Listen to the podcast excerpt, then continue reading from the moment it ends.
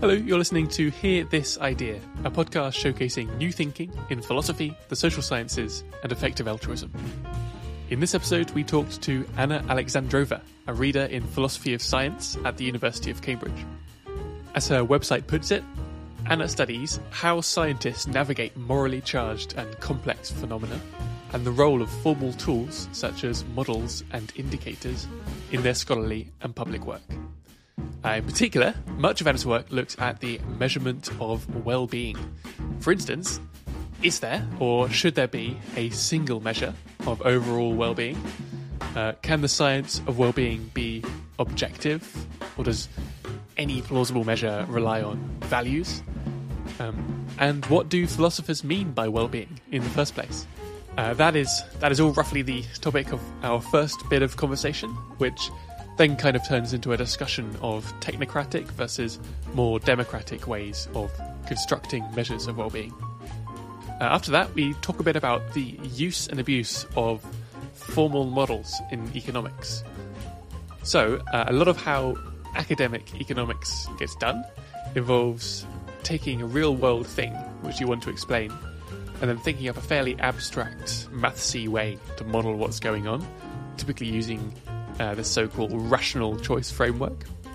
Then the economist looks at what the model implies in terms of testable predictions and tests those predictions with real world data.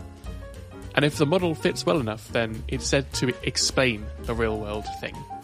Now, Anna has argued that formal models have become overrated as tools for explanation in economics. In fact, she says sometimes they just don't explain at all. Instead, Anna says, the economics discipline would do well to pay more attention to historical explanations and qualitative evidence. So we ask Anna about all that and how economics might begin to open up to these other methods. And then, on a similar vein, we finish up by talking about Anna's own subject, philosophy of science, and what its relationship should be with the sciences. Uh, so, should it just be asking big, profound questions about, you know, the scientific method? Or should it be wading into conversations about uh, institutions and norms and actual scientific practice? By which I mean conversations with actual scientists. And I think Anna has a really interesting perspective on that. Okay, without further ado, here's the episode. Thank you. So I'm Anna Alexandrova. I'm now a reader in philosophy of science at Cambridge University, and I have arrived um, uh, to this point via a very roundabout route, growing up in Soviet Union just as it was collapsing, and then uh, um, studying in a whole lot of different uh, places before ending up uh, for a PhD in University of California, San Diego. And the reason why I do philosophy of social science, when I look back at it, it's got to have something to do with growing up in the collapsing empire. Because uh, the fundamental experience of a teenager in the 90s is uh, this enormous uncertainty, social uncertainty about where we're going, what we're doing, and who knows what to do and the experience of watching a lot of uh, talking heads on TV and experts talking about, uh, you know, we need to open the economy, or no, we need to go back to the glory of uh, Soviet Union, or no, we need to do this, or we need to do that, and girls should be like that, and boys should be like that, and sort of being bombarded by uh, this enormous variety of lives you could live and ways in which you could organize a society so by the time I just saw the name of a discipline, uh, the first time I saw it, I think, was um, when I researched uh, master's degrees at LSE, philosophy of social science.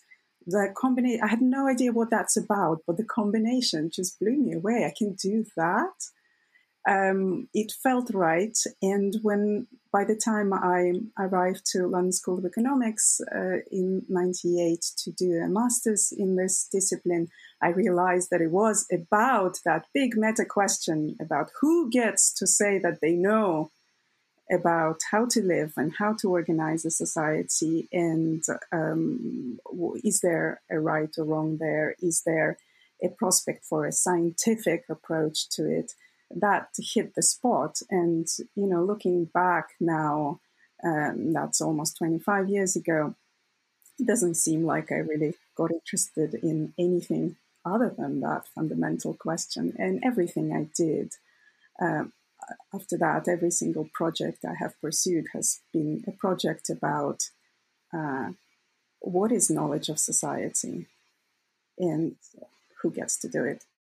What a fantastic answer. I think in general, it's easy to kind of overconnect, you know, autobiography to your interest nowadays. But in this instance, it does seem right. And hearing that, it does make me think that I've grown up, and I guess, Luca, you've grown up in a period, I guess, of kind of relative stability where it's easy to be lulled into the sense that, you know, there are adults in the room and they've got things more or less figured out. And so what's left to do is just kind of policy tweaks at the margin, right? The the range of like reasonable options is very narrow. Adults in the room is a really interesting thought. Um, just philosophically, think about it, Finn. And do you want how? What do you want to have the adults in the room for? Um, I at this point, I'm very much an adult in the room for my students and my uh, uh, children, and uh, it's an enormous responsibility and sort of the weight I feel of it every day. And I I can be an adult in the room for their emotional support and for their help, but I think I I think it's hard to be an adult in the room for really big fundamental choices about uh, how to live and uh, um, where a community or a society should go. So I think I'd like to re- retain forever a like a child in the room approach towards uh, the really big social and moral questions. Yeah, and I think it's also the title, right, of, of Varoufakis's uh, kind of biography when he was uh, like negotiating with the European Union, right? Kind of adults in the room, and he pointed out, I think, throughout kind of that there's also uh, uh, something that comes with it of like not being able to kind of question authority and stuff, right? And just because people are senior and have had lots of experiences, um, it's also easy to kind of fall into existing structures and, and, not be able to question the status quo and just kind of accepting it. And that kind of like childlike curiosity or willingness to to ask challenging questions as well uh, is is really important.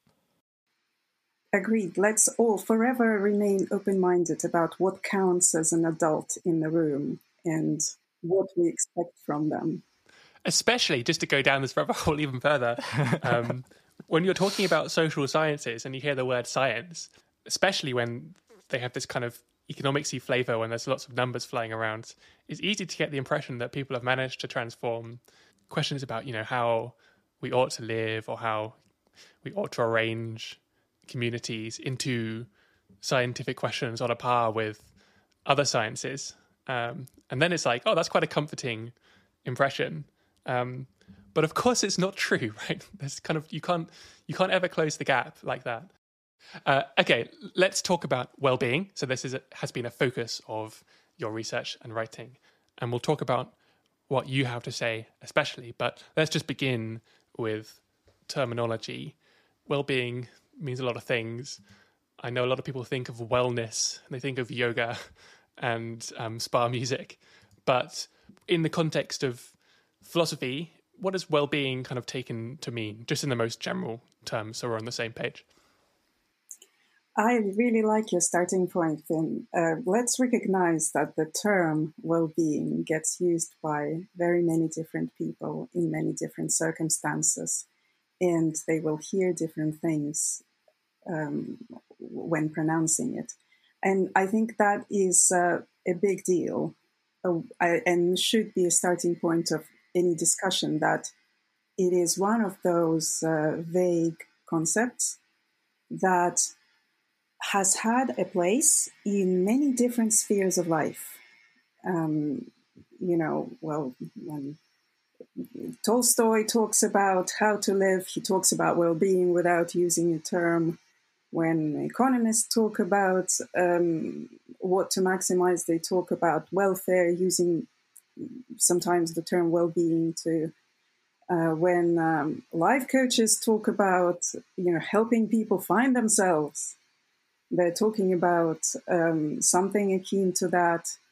And bring coming to philosophy I think it is really important to recognize kind of the parochialism of the question that we are, you know, when a philosopher is asked to define well-being, they will be talking within um, this specific context, which is uh, um, doing ethics and meta ethics in the analytic tradition in uh, uh, 20th and 21st century.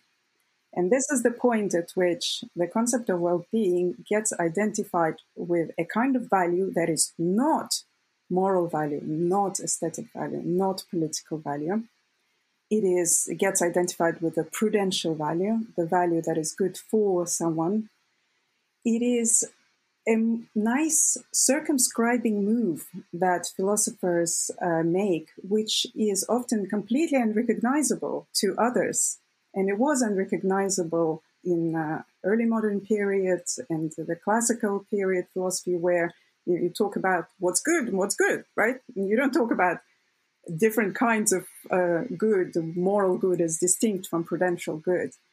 But um, when we arrive to um, you know, philosophy at this point in uh, history, yes, it has the term well-being has been defined as a kind of value that is distinct from moral uh, value and a value that is that attaches to a, a person specifically so then we begin to build a theory of that value and this theory is usually uh, you know, we've already taken this very individualist focus right? What is good for a person, and we try to do it at the most abstract level. And this person has to be just a person, not someone embedded in the context, in the culture, in the history. We try to come up with a theory at the most abstract level that would work for everyone. So the key to recognize, uh, I think, here is that um, the philosophical theorizing about well-being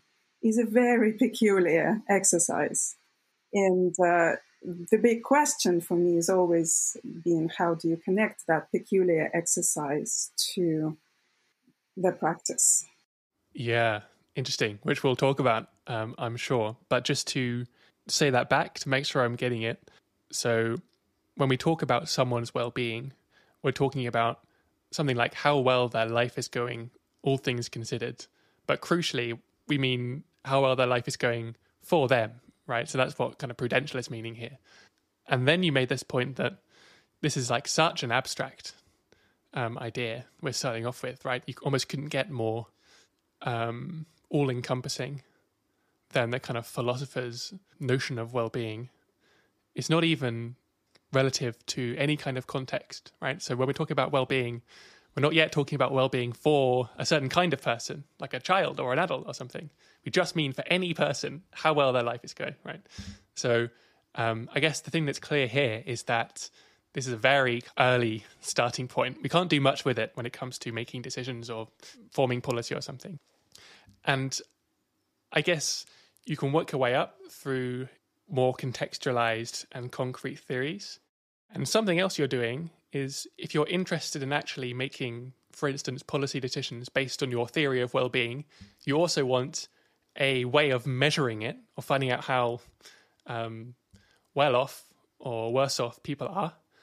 Um, and so maybe could you say something about, you know, in practice, how does a well being measure get made? So, how do we go from the kind of abstract philosophizing to the, you know, surveys that get handed out or whatever else it is? Great question. So, the first thing to recognize is um, for well-being to become an object of science, it needs to make a trip into another discipline. right? So it is very um, familiar point from history of science that as an object travels from you know one field to another, it uh, loses something, it gains something. So that big all-encompassing, all things considered, good for a person concept of well-being, when it needs to be operationalized uh, by uh, scientists, it will become um, simpler, it will become uh, more limited, and it will be represented uh, by an indicator. So it is extremely unlikely uh, to have direct measures of well-being. I suppose it depends, uh, you know, w- what theory of well-being you will adopt. But uh, scientists will inevitably make a decision about what well-being, what counts as well-being for their purposes. So what happened in the uh, uh, throughout 20th centuries that different disciplines have appropriated uh, the concept of well-being and they have devised uh, different sets of indicators around surrounding them. So, um, you know, economists adopt the concept uh, of well-being. Say, what's the closest thing that we've got in our theory that's to do with well-being? Well, it's the preferences, and then so then satisfying the preferences, what's the best thing that we've got um, measuring that behavior? Uh, well, what kind of behavior? Spending behavior, you know, and that's how um, uh, consumption and uh, income become indicators of well-being. Then come, uh, you know, uh, the rise of social indicators research and the sociologists and development scholars who want to represent this wider quality of life uh, who are often working on development projects. Um, so, so that's kind of the mid 20th century uh, post-colonial context. So they construct a bunch of multidimensional indicators. Well, you know, child mortality, uh, access to vaccinations. They've got their own. And then the interesting thing that happens in the um, end of uh, 20th century is sort of 80s and 90s is well-being becomes an object of psychological sciences and psychologists they have their tools for measuring um, uh, already a lot of psychological attributes right uh, the psychometrics is already a science and you know we measure personality traits and uh, attitudes and uh, things like that.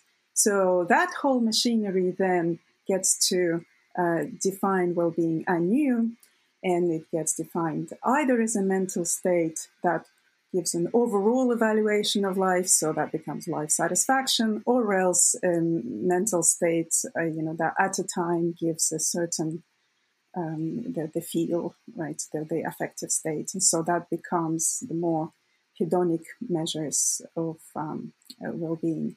And then you know if we then take it further and uh, you know the eager uh, policymaker from the 90s and early noughts walks in and says we're going to fix the problems of politics by giving a neutral um, uh, basis for policy um, and that's going to be our evidence-based policy we're going to need the measure of well-being right and which of these many options does this policymaker pick out of? You know, historically, there's been so many.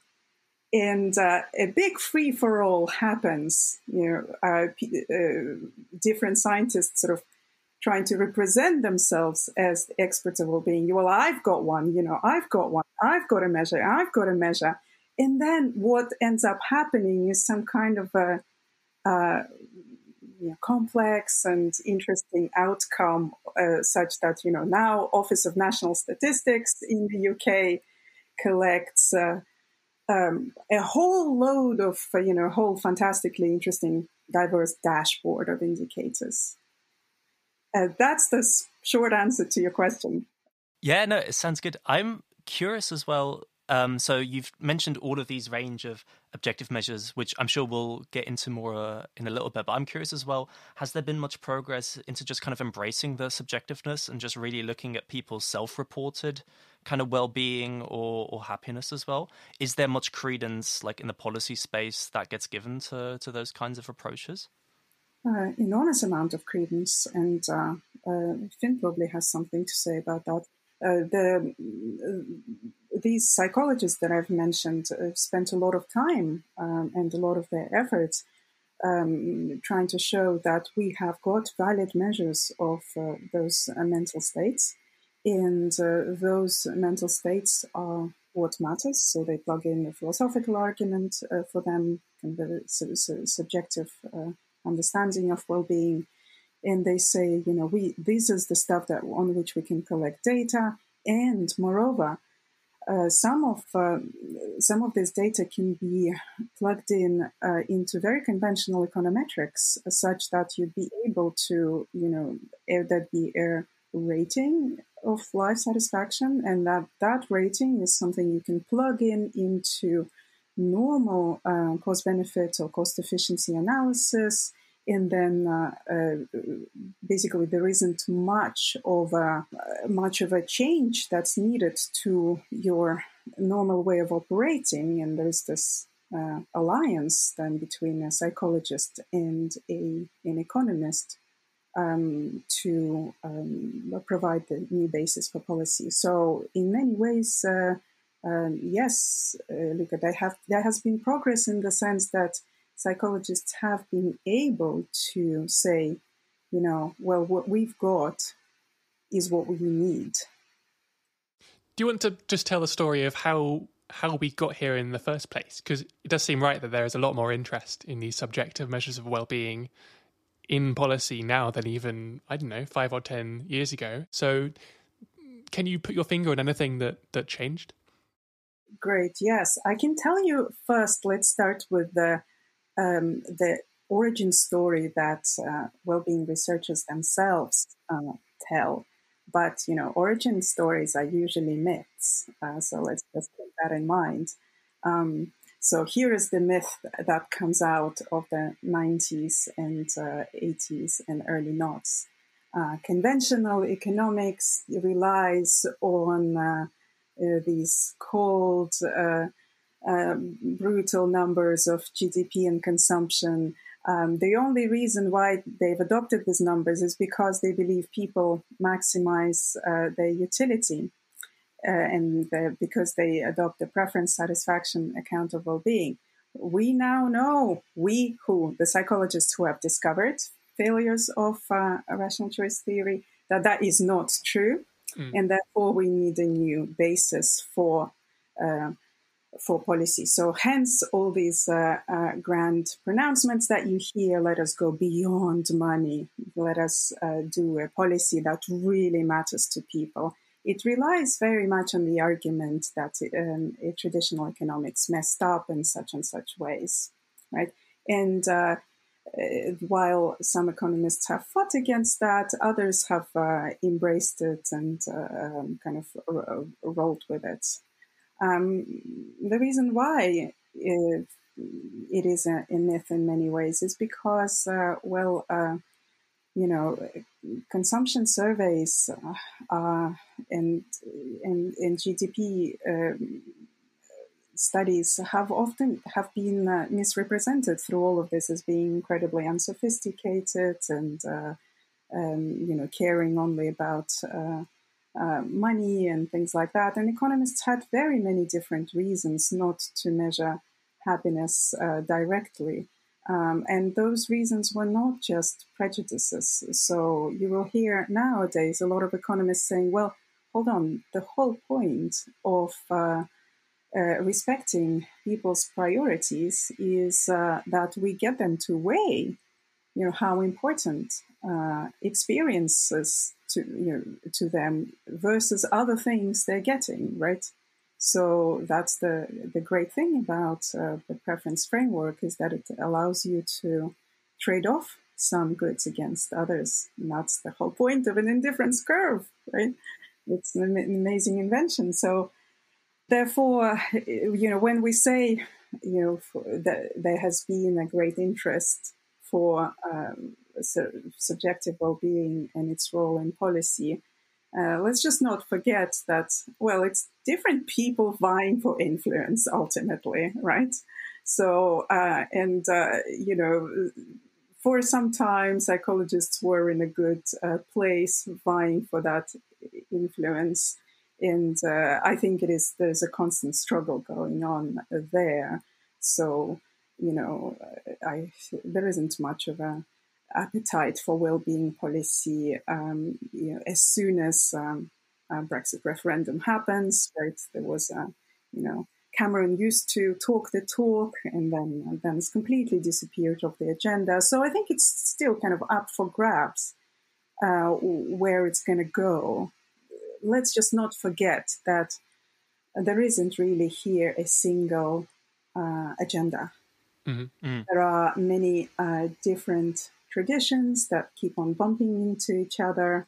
Um, so, uh, and whichever of them comes out, it's not because uh, they necessarily have the truest and the best representation of well-being, uh, but rather, you know, well, for normal political reasons.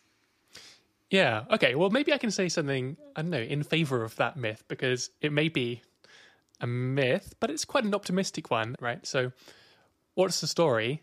Like you said, it's roughly that almost all policy, where it's relevant, is formed by economic indicators, which are kind of understood as proxies for well-being, but really what we're measuring is consumption, which is going to track well-being a bit, but isn't it just common sense that consumption isn't the same thing as well-being? You know, a country and an individual can make an awful lot of money and consume an awful lot and be much worse off than some counterpart that is just happier or more contented but not consuming quite so much. And then you have this kind of like really refreshingly hard nosed camp, uh, which is associated with people like Richard Layard, who just say, look, in order to do anything useful, we need to roll all these different indicators of well-being into a more or less a single number. And that number is going to stand for something like people's life satisfaction, right? How happy they say they are, or how happy with their life they say they are. And there's something to that, right? So it means you can compare the cost efficiency across different policies and different kind of big spending schemes. And also, there's quite a nice advantage in that you can avoid being misled by kind of tempting narratives, right? Because you've got the numbers in front of you, and one has made people happier and one hasn't. So I guess the question is something like, what could go wrong there? What's the the skeptical response to that kind of inspiring story? Uh, thank you. You you've given it a really uh, good run, and I think what is even more inspiring uh, there is uh, um, in that story is an attempt to also give a democratic justification for this. That uh, ultimately, life satisfaction ratings will provide to us a summary of people's priorities, and then uh, it's uh, once we've got a summary of that priorities, then we just have to go ahead and uh, do the best we can, given the public money that we have, uh, and spend them in, in the way that best meets people's priority. Who could possibly be against that? Who could possibly be against that?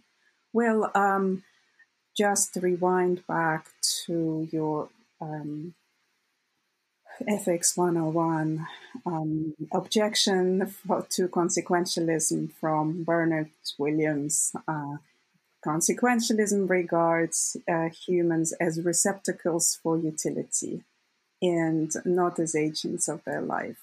And the well being policy that is based on that does well being at people, uh, not with people, right? Uh, that is a phrase um, very much that I've been discussing with uh, my colleague uh, Diane Coyle, who I take it you've interviewed as well.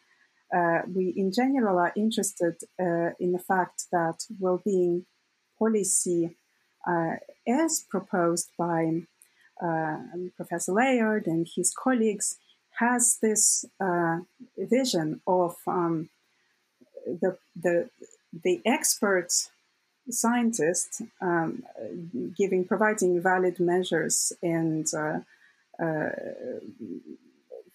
figuring out what causes um, well-being um, and then the policymaker and the, who wants to maximize it and then sort of this one person what the expert passes on the knowledge to the policymaker policymaker figures out how to implement it and there isn't really here any recognition of um, uh, the politics of the situation. The politics of the situation is that your voice has been reduced uh, to to a number uh, of the, on the rating. Right? There is a there is a claim that life satisfaction measures are uh, most democratic because uh, they let people weigh the goods that are important for them. But um, uh, well, there is more to to being democratic and to being respectful, and and that is uh, you know to uh, ask people um, uh, how do they understand their well-being, right? A life satisfaction is a summary of how you think you're doing. It is not uh, a representation of what you think matters. So I, for instance, would be very worried if my uh, local council was trying to maximize my life satisfaction instead of um, doing things that my community in a conversation as a whole decides counts, like bicycle lines, lanes, and uh, um, early childhood intervention and support of uh, the undeserved. So, I, you know, life satisfaction uh, famously uh, is, you know, have provides really embarrassing uh, uh, indicators for education. Like you know gosh it, being around being around educating to people is bad for your life satisfaction. And uh, being around uh, and yeah there, there are all sorts of uh, uh details like that that you know i think uh, need to be subject to democratic controls not to technocratic controls. So one thing that we're working with now um, in the Bennett Institute for Public Policy with my um, uh, colleagues like uh, Diane Coyle and Mark Fabian is we're trying to figure out what would it mean for well-being policy to be not technocratic but uh, properly uh, responsive uh, to people's priorities. And uh, I think we would need to get beyond that model of the, the, the, the expert and the policymaker figuring out uh, what to do. I think we're going to need to inject uh, uh, proper, normal kind of politics into it. Um, if you are going to have a, a measure of well being that represents your community, you better talk through this measure with your community and your, your community, but you, you better co-produce it or co-construct it. I can tell you about a, a project we are doing at the moment, uh, trying to develop a measure of uh, thriving for a uh, Bristol poverty, a Bristol-based poverty charity called Turn to Us. Um, that try to help people um, in uh, grave financial difficulty. Uh, they, you know, so so I, I don't think they should be using life satisfaction to decide where the, their money goes. I, I think they need to uh, uh, understand uh, better the priorities and the concerns of their uh, stakeholders, and I think that is overall a better model for well-being policy than the technocratic one. Yeah, what a fantastic answer. Can I maybe try just kind of summarizing what you said just to make sure I'm not missing it because there was so much there. So maybe it's something like this on this kind of technocratic model, right, where you have one big numerical measure of well-being, and that measure is life satisfaction, right? So concretely, you're with actually not much extra detail, you're asking people how well they think their life is going, all things considered, you know, out of ten, and then you're aggregating those numbers, and the picture is you have your your kind of Whitehall technocrats. They get these surveys back. They'll come up with policy, and then you want to figure out how to drive those numbers up, right? The images of throwing well-being at people as much as you can, and in that sense, you can kind of draw a link between this way of doing policy with a kind of criticism of kind of consequentialist flavored frameworks in general, which is that they treat people too much as receptacles for well-being rather than as agents who get to make decisions for themselves. And you want to facilitate a kind of environment where people can make decisions for themselves and for their kind of various communities they're part of. And life satisfaction is a useful bit of evidence to feed into that but it's going to involve much more right? So it's kind of reductive in that sense. Um, so i guess first of all is to check that that is roughly right that's a great story. I really appreciate it. fantastic. And then now I feel really kind of yeah, I feel like sticking up for, for the technocrats because they, not enough people stick up for them. I feel. Um, so yeah, what could you say? Maybe the claim is like a marginal one, right? Like the way things are done right now at the margin, probably we could do with paying much more attention to these kind of numerical indicators as like a first step. And you know, maybe one reason you could raise for that is just that existing policies are just so suboptimal. They're doing so poorly with respect to how well we could do in terms of people's well-being.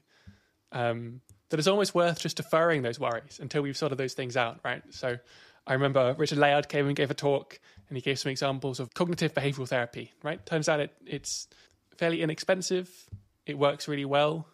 Um, why aren't we investing more in this or in community centers or something relative to like HS2? And okay, that's a decision which might get made without consulting the communities who would benefit from it, but maybe that's okay. And then we can worry about involving more stakeholders in the future. Does that make sense? And does that sound kind of plausible?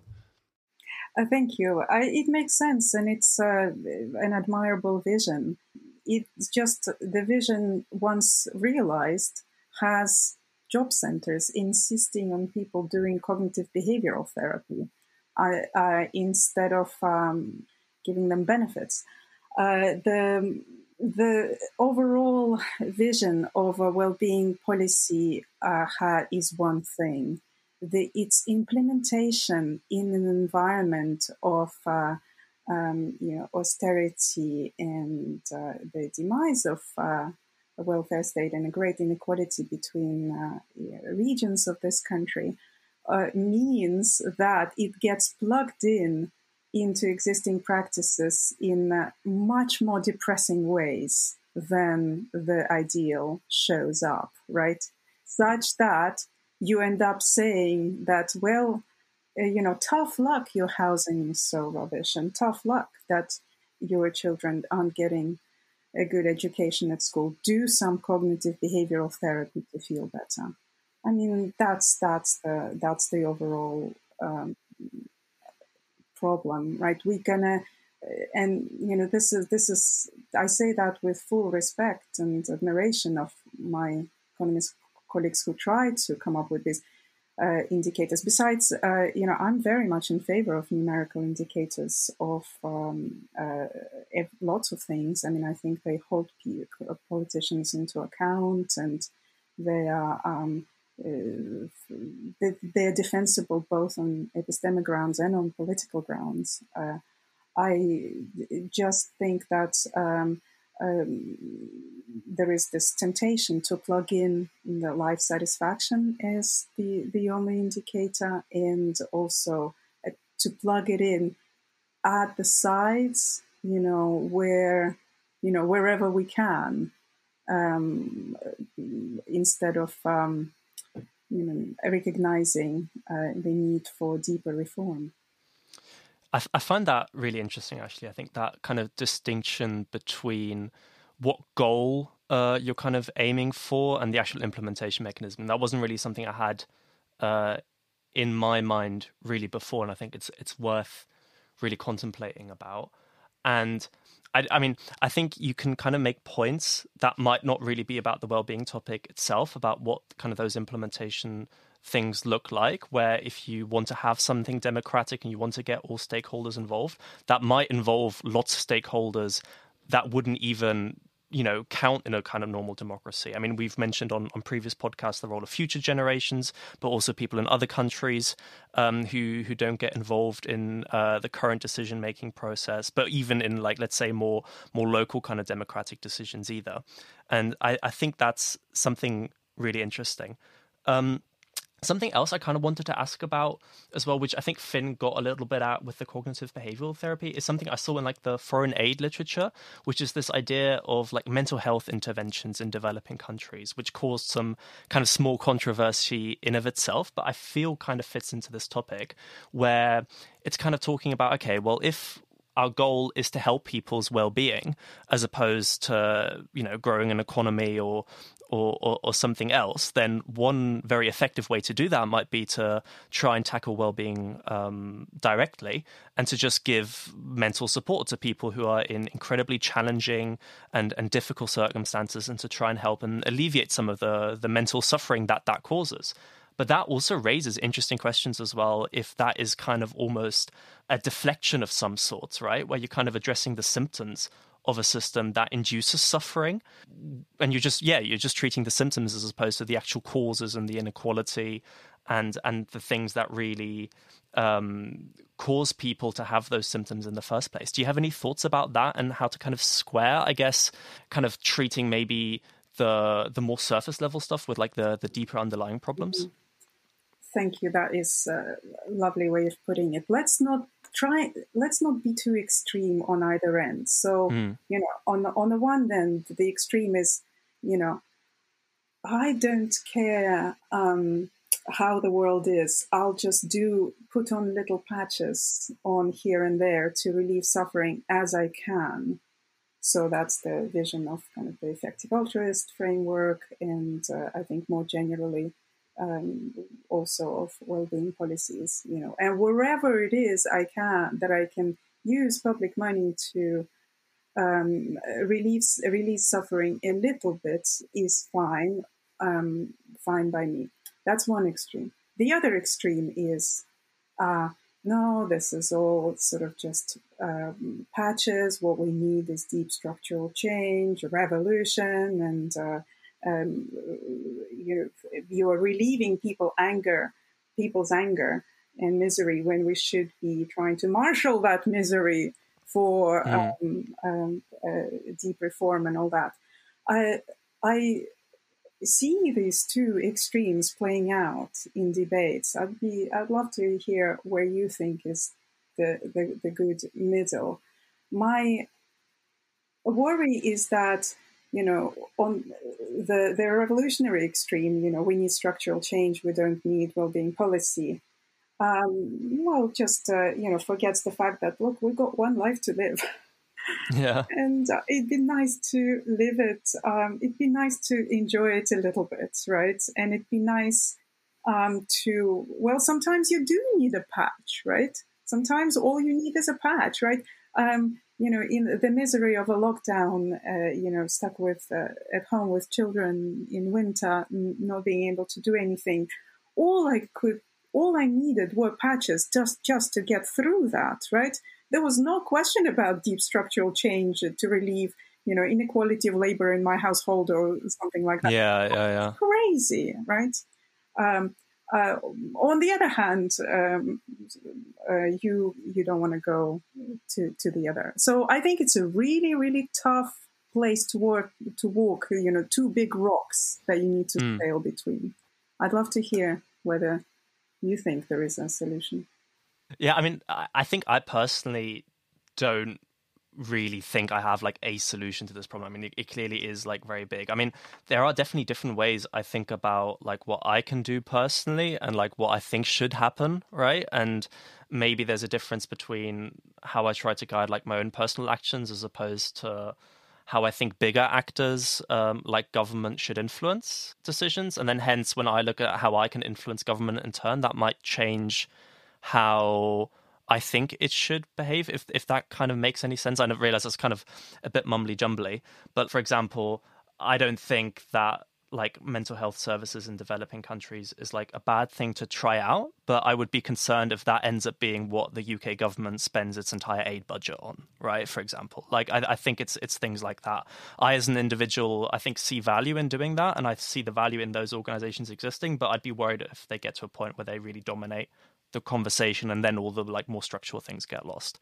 But yeah. I mean, one of kind of evasive non-answer to give is that very often there isn't attention.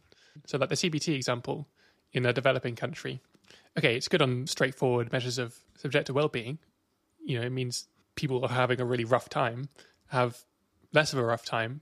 But also it means that there are hopefully lasting changes where you can just become a more productive member of your community but let's ask a question, which is um, whether well being, just in theory, is the kind of thing that can be represented by one measure or number or construct. Um, and I know that you have argued that maybe we should be thinking more about using so called mid level or contextual theories of well being. Can you just say something about what that means? So let's just think again. Uh, my city council um, deciding to improve people's uh, uh, well-being of uh, people in Cambridge. Um, what should they be doing? I think what they should be doing is very different from what my therapist should be doing, or my best, my close friend should be doing, or um, you know, a, a, development economist who is in charge of uh, overall region should be doing. In here's the simple thing, um, simple thought: the benefactor with concern for me as a person, say um, my rabbi or my uh, a really close friend, uh, she knows my priorities and the distinct challenges that I face. She knows that um, uh, you know I have this. Um, I have this problem of uh, not being able to say no, or I have a problem of not knowing uh, how to apportion my responsibilities and starting projects and not finishing them. So genuinely, I mean, she knows my uh, predicament very well, right? And uh, talking about well-being uh, with her should be a very different exercise from talking about well-being to my city council. Right? My city council should be in charge not of my well-being as a person, as an individual. Rather, they should be in charge of citizen well-being, right? And citizen well-being is not just an addition, right, of all the individual well-beings. Rather, citizen well-being is a different notion. It is um, a summary of our priorities as citizens of Cambridge to whatever preserve, you know, walkability of our city, etc., etc. So it's just two completely different notions.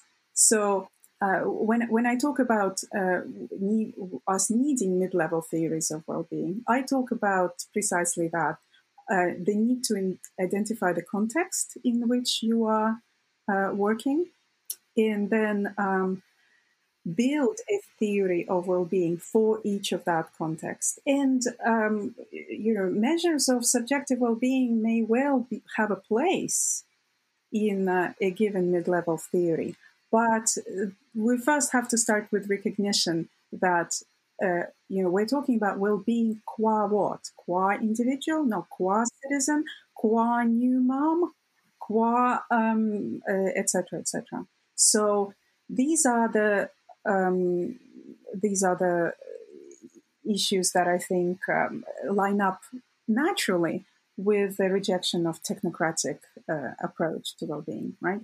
You, um, if you dis- if you if you think that uh, mid-level theories of well-being is uh, is what we need to do, then you're going to want to set up a political process to do them responsibly. So the idea of mid-level theory is the idea that uh, when we're asking about well-being, we should be very clear about the context in which we're asking it and what we're going to do about it. And once we have specified the context, we we should uh, set up a very responsible and inclusive process for filling out the, the this notion of well-being. Yeah, so I was going to ask um, kind of a question about how this might look in practice because I think I'm very aware that you know decisions that um, you know everywhere from council to national government uh, the, the decisions that these institutions need to make are often really, really hard. And there is like a genuine trade off where some people will kind of be left off very frustrated and, and very angry. And that might hurt some people's, you know, well being very objectively, um, you know, for the greater good of some other people's well being. And there is like some, I guess, kind of concern I might have where that kind of deliberation or that kind of more democracy minded idea just might not be able to make those hard decisions that in the same way that a technocratic process can make. So maybe to give like a a clearer example, one thing I was that kind of popped in my mind here was like the not in my backyard kind of movement. I don't know if this kind of rings a bell, but there is like a clear kind of signal, at least you would say, from the market and from prices that as house prices go up, there's clearly a d- consumer preference demand for more housing, but then people actually often bring in what is essentially kind of a well-being argument that you can't build houses here because this hurts me in all of these indirect ways and uh, you know, kind of hits the social capital of my local community, or you know, think of um, many of these indirect effects it can have, and that can be a real obstacle, right? So, what I think outsiders would say seems like a pretty clear solution of kind of building more affordable low income housing. And there is this, this kind of concern that I'd be interested to kind of hear your perspective on of where this kind of trade off happens um, in this like more deliberative process or how, um, yeah, yeah, um, well being can kind of square off with those with more power and those those with less power is precisely in those kinds of institutions that that end up making those decisions.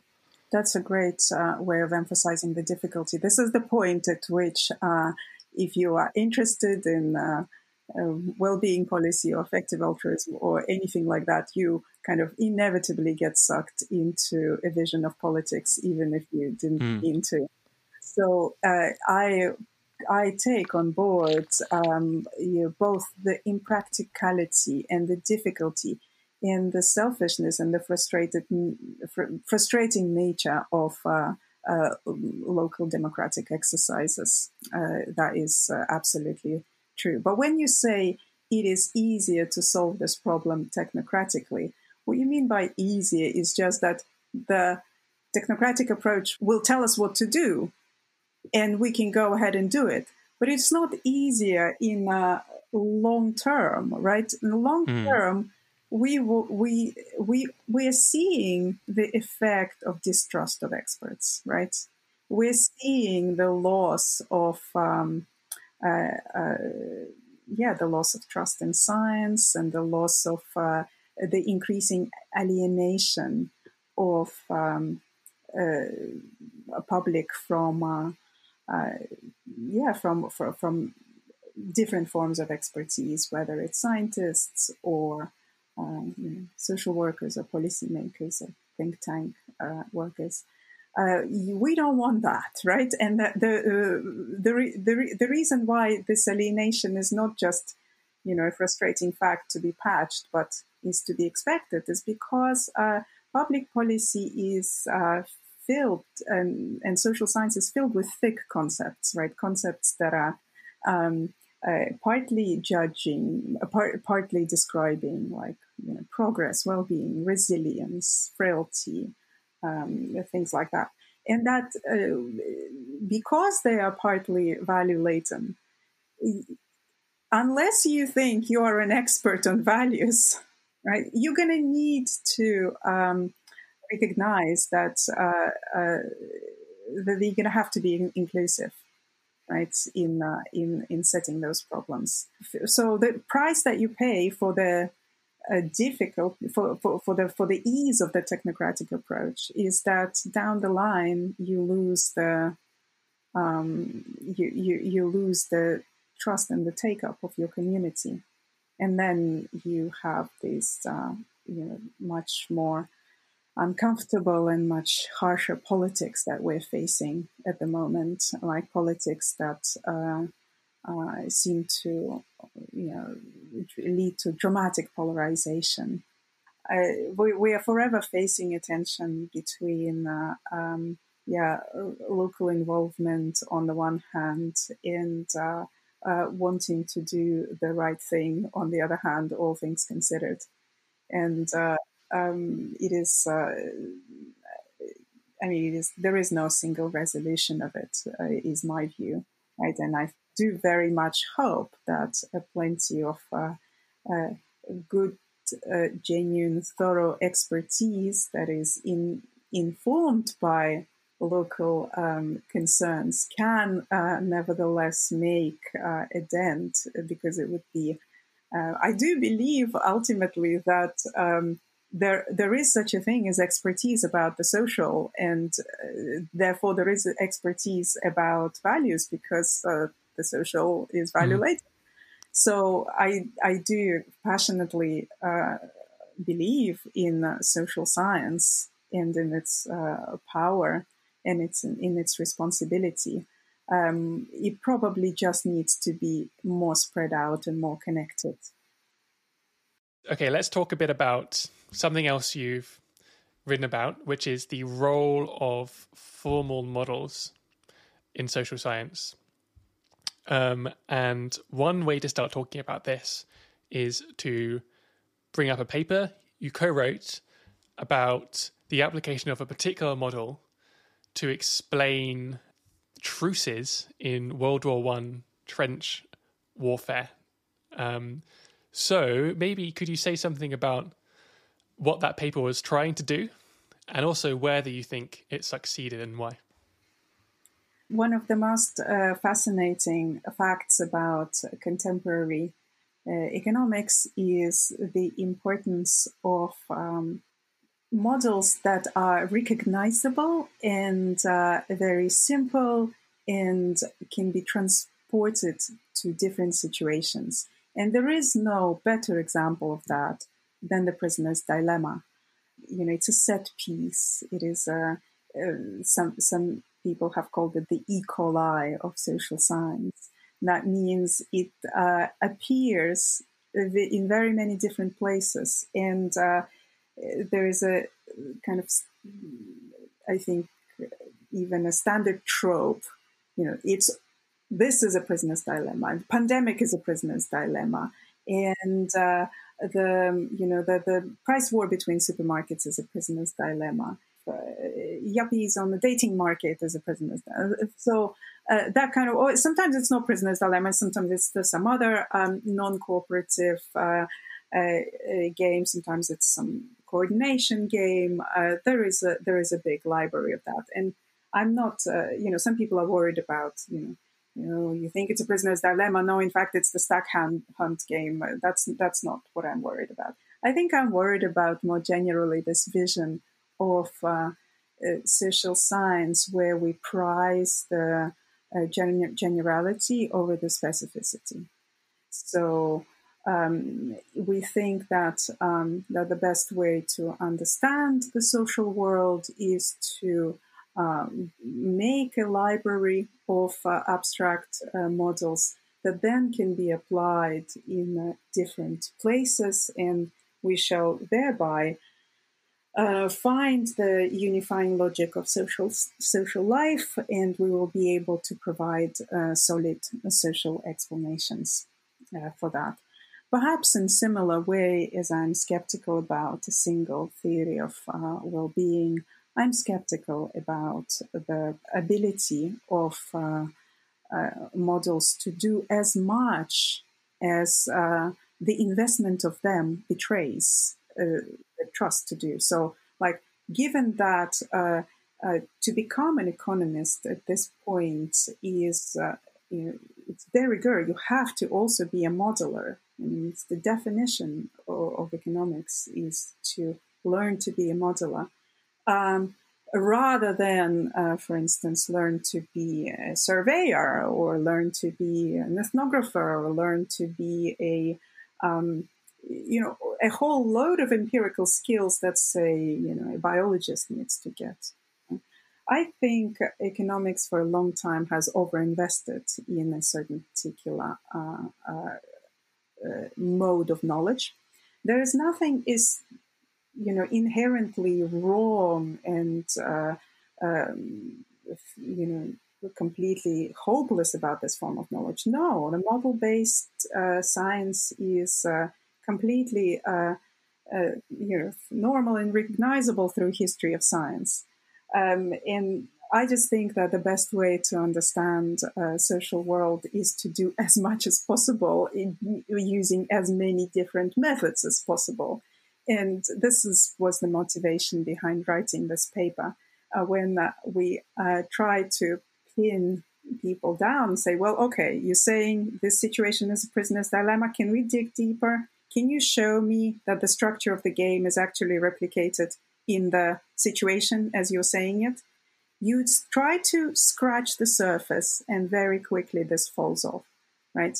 The um, uh, it turns out that the situation is much more complex. It turns out that the situation that the prisoner's dilemma doesn't actually make correct prediction.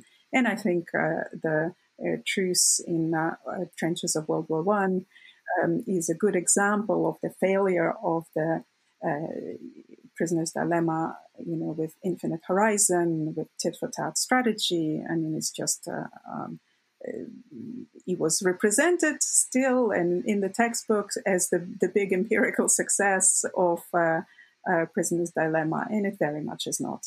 But the message is wider. I think a healthy uh, social science and a healthy economics in particular is an economics that uh, spread its, spreads its methodological bets. And I think it's very much happening in economics. I think uh, economics is uh, changing very fast as we speak in terms of you know, the priorities and the, the, the, the, methods that are being taught. Um, and all things considered, I'm quite optimistic about the changes.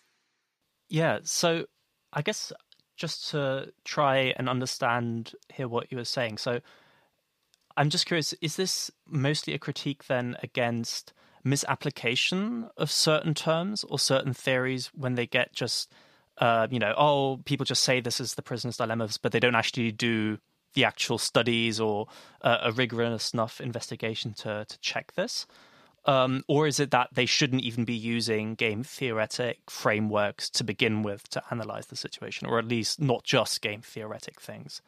Um, where where do you kind of fall on that then? This is a very helpful distinction, uh, Luca. Thank you. So um, the distinction is between um, uh, should you be investing in better application of models or should you be investing in uh, uh, less model building? So I, I do, I would like to say both.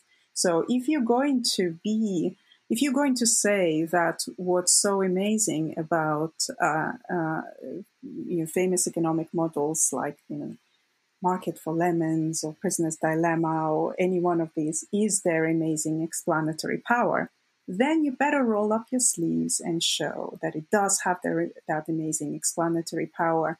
Um, and you do that empirically. So this is a point against what's been known as the casual empiricism that you encounter in among economic theorists uh, sometimes. That well, yeah, I've got a you know I've got a super clever model. It looks lovely, like you know, uh, uh, market for lemons, for instance. It can explain why uh, you get uh, uh, swindled by the used car dealer. Uh, no, you need to do more if you want to grant the explanation. But the second point is also true that you know if your goal and if your big priority for your science is solid, empirically grounded causal explanations of significant phenomena, then the best thing to do is not um, overinvest in one mode of investigating those phenomena. So I'm here speaking against uh, this uh, traditional vision that economics is defined by certain methods, such that if you don't do um, optimization uh, modeling, for instance, you are not doing economics; you're doing something else. Uh, so I think that's that that's a mistake. I think economics should be defined by a range of significant phenomena that we want to understand, and then uh, uh, economics should invest uh, in a range of different uh, methodologies that that allow us to tackle those phenomena. So it's it's both of those things you said. Yeah, it's interesting. I mean, this is just kind of like a small tangent point, but it reminds me a bit of like a general debate in kind of heterodox economics as well. And I think we explored it in in one of our episodes. But there's almost like two ways to kind of diversify the debate, right? And one is like for economics to just become a lot more narrow, actually, and to just really focus on models and then to just open up, I guess, space for other ways. And then the the other way would be to actually make economics itself more diverse and those are like two different uh, approaches one in like making economics much more theory based much more maths based and uh, then just making sure that we have more uh, anthropologists or sociologists and other kind of social sciences as well uh, in discussion. And then I guess like a harder one would be um, getting those people actually involved in the economics debate itself. And I think there is more than just like a semantic difference between these two. Oh, but it's uh, it's an interesting idea. I yeah. agree. I agree, and I very much on the second side. Here is why um, economics as it it matters. The political economy of uh, contemporary social sciences matters for this decision. And the political economy is such that economists have many more uh, access uh, and, and much more clout than other social scientists. And they, you know, it's an interesting uh, historical question how they have acquired that, that clout but uh, bottom line is that they get to to to have the ears of policymakers a lot more than other social scientists, and which is why it is really important to make economics as good as it possibly can. And uh, I'm I'm I'm actually optimistic about that. I mean, I think. Uh, uh the, the so-called empirical turn um, is uh, not just economists uh, doing more empirical stuff. No, it's the it's the, pre, the that the prestige is more evenly distributed, right? That the prestige no longer goes to um, uh, the just the modeler. So in my previous work, that was my PhD dissertation, I studied uh, the role of game theorists in the spectrum auctions, and uh, you know I saw that um, when I when I learned how how the spectrum auctions were constructed in different countries and the role of game theorists, my first thought was that, my God, it was an incredibly joint uh, exercise. You know, the, the, the, experimentalists were absolutely crucial to it, and uh, you know, the, the the software engineers were absolutely crucial, and yet the glory went to the game theorist right? And you know, when the when the FT and the Wall Street Journal covered it, it's all about how game theory used to be just maths, but now finally, right? Uh, how is it? How is it that uh, uh, modelers get to appropriate the credit like this? That is uh, uh, completely unhealthy, and I think that is what's changing in economics, and that what fills me with optimism. Maybe kind of one last question here that I was keen to ask is that you know we've been talking this whole time not so much about kind of deep um, questions about philosophy of science, but really about how different kinds of social science are just implemented, are like done in the practice. And maybe there's a kind of, you know, standard picture of how philosophy of science is taught or what it is, which is, okay, it's more or less answering questions like, you know, what is the scientific method? And then you tell a story, you know, you start with someone like, Popper, you go through Kuhn, maybe kind of Lakatos if you're getting fancy at the end. And that's it, like case closed. And it sounds like if that's all there is to it, then it's missing something. At least that's something I would expect you to say. So can you kind of maybe speak for the value of talking about scientific norms and institutions and practice, as well as the kind of deeper questions? Do those questions belong to philosophy of science, or is that more or less someone else's business? Oh, what a great question, uh, Fin. I appreciate you asking it because you've probably been through that paper, right? the paper six, and you've seen how we uh, still teach it with kind of Vienna Circle, Popper, Kuhn, Lakatos, uh, and then um, uh, some some stuff at the end. I am so deeply conflicted about it because, on the one hand, I am uh, um, I of course take on board this point that uh, science is a social institution, and getting it right means fixing a social institution or reforming a social institution, and that means talking about its practices, how you know review is organized, how grants making is organized, how um, uh, peer reports are organized. You you you have to talk about the norms and institutions. Um, on the other hand, um, the very, you know, the, the heart of our discipline is in those big uh, logical questions. Do you do induction or do you do falsification? or do you do a little bit of both? Do you work within a paradigm, or do you try to do a revolutionary science?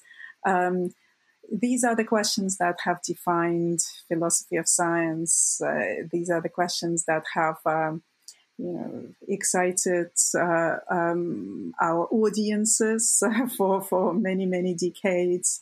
And uh, the big challenge uh, to someone like me who believes that uh, uh, there is more to science than its logic is to um, try and put uh, my money where my mouth is. Well, okay, redesign the course. Try make make philosophy of science more true to life, and that's a genuine challenge. Uh, I, uh, you know, I try to I try to do that in my teaching, but nowhere near. I mean, I'm still uh, intellectually a, a, grandchild of these.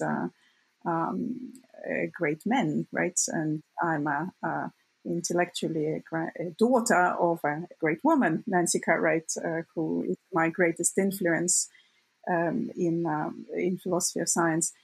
And yes, I think um, uh, scientific there is more to science than scientific method, uh, and yet at the same time, you know, you are given.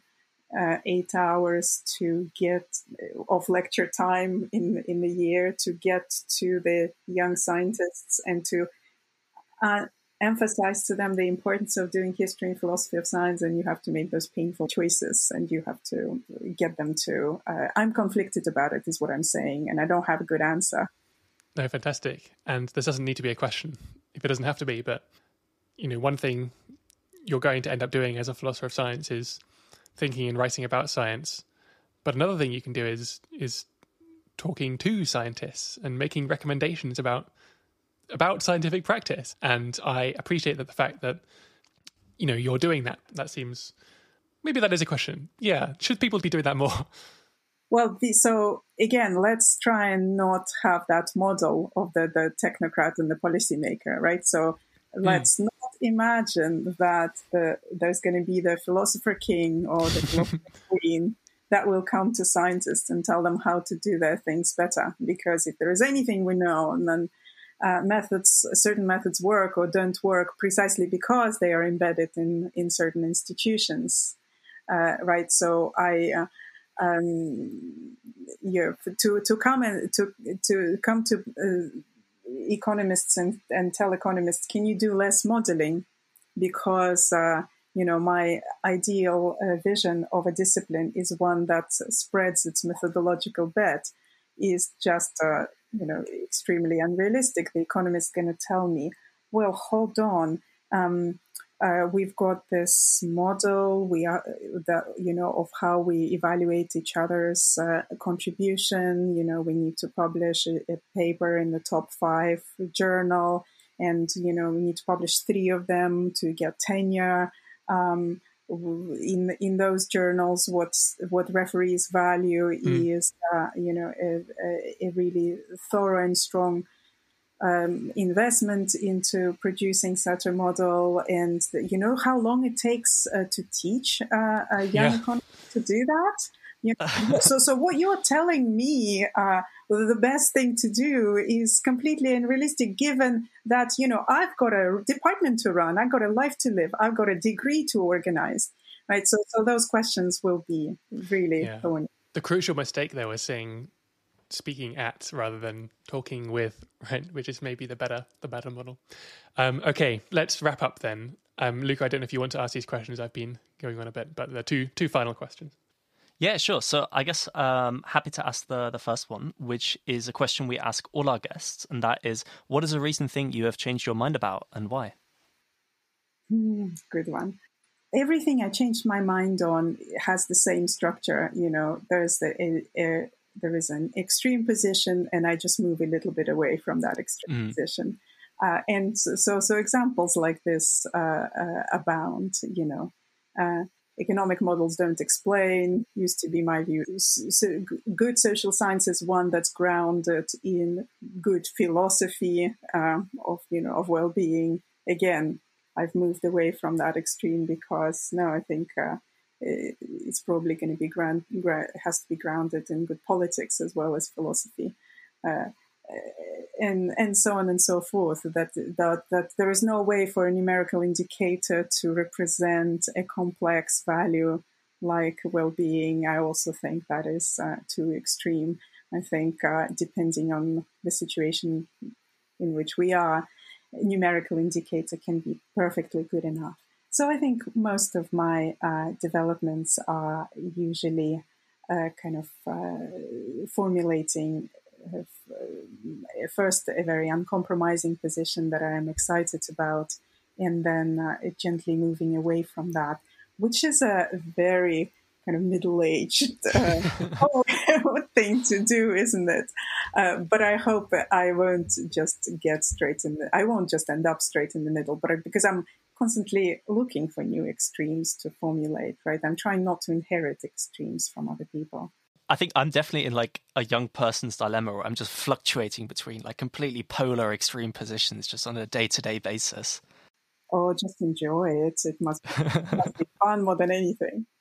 Absolutely. Okay, very last question then is uh, what three books or articles, films, whatever else would you recommend for anyone interested in finding out more about everything we've talked about? I, in general, have three big influences in, intellectually in my thinking.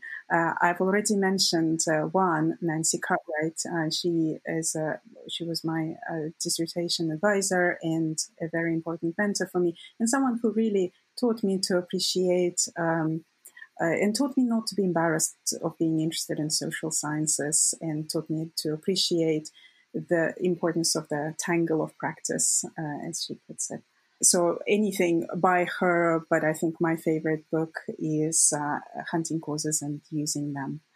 Uh, after that, uh, my really big influence was uh, someone I uh, worked with in St. Louis, Missouri, um, while I lived there, and that's uh, Professor Dan Haybron of St. Louis University. So, Dan is the most exciting and true to life scholar of happiness that I know of. So his book Pursuit of Unhappiness is uh, uh, was a big starting point for me, and I still think that his emotional state theory of happiness is the best one there is. And then, um, as I got interested more in the, the the interplay between social science and politics, I came to um, appreciate the writings of Elizabeth Anderson, the uh, philosopher and women's studies professor in uh, Michigan, who is constantly managing to find uh, responsible and attractive ways of uh, marrying facts and values, is how I'm going to put it. So I will send you my favorite uh, article by her uh, on divorce what a fantastic list, and I look forward to reading that article. Um, Alexandrova, thank you so much. It's been a pleasure. Thank you for having me. That was Anna Alexandrova on well-being, alternatives to technocracy, and why models are overrated. As always, if you want to learn more, you can read the write-up at hearthisidea.com forward slash episodes forward slash Anna. That's with two N's. There you'll find links to all the books and articles Anna mentioned, along with more details and examples. As always, it would be great if you could leave an honest review on Apple Podcasts or wherever you're listening to this. If you have constructive feedback, there's a link on the website to an anonymous feedback form. There's also a new star rating form on each write up. And you can send suggestions, questions, hate mail, whatever else to feedback at hearthisidea.com. We'd love to hear from you. Finally, if you would like to support the show more directly and help us to continue to pay for hosting, you can also leave a tip by following the link in the show notes. Thanks very much for listening.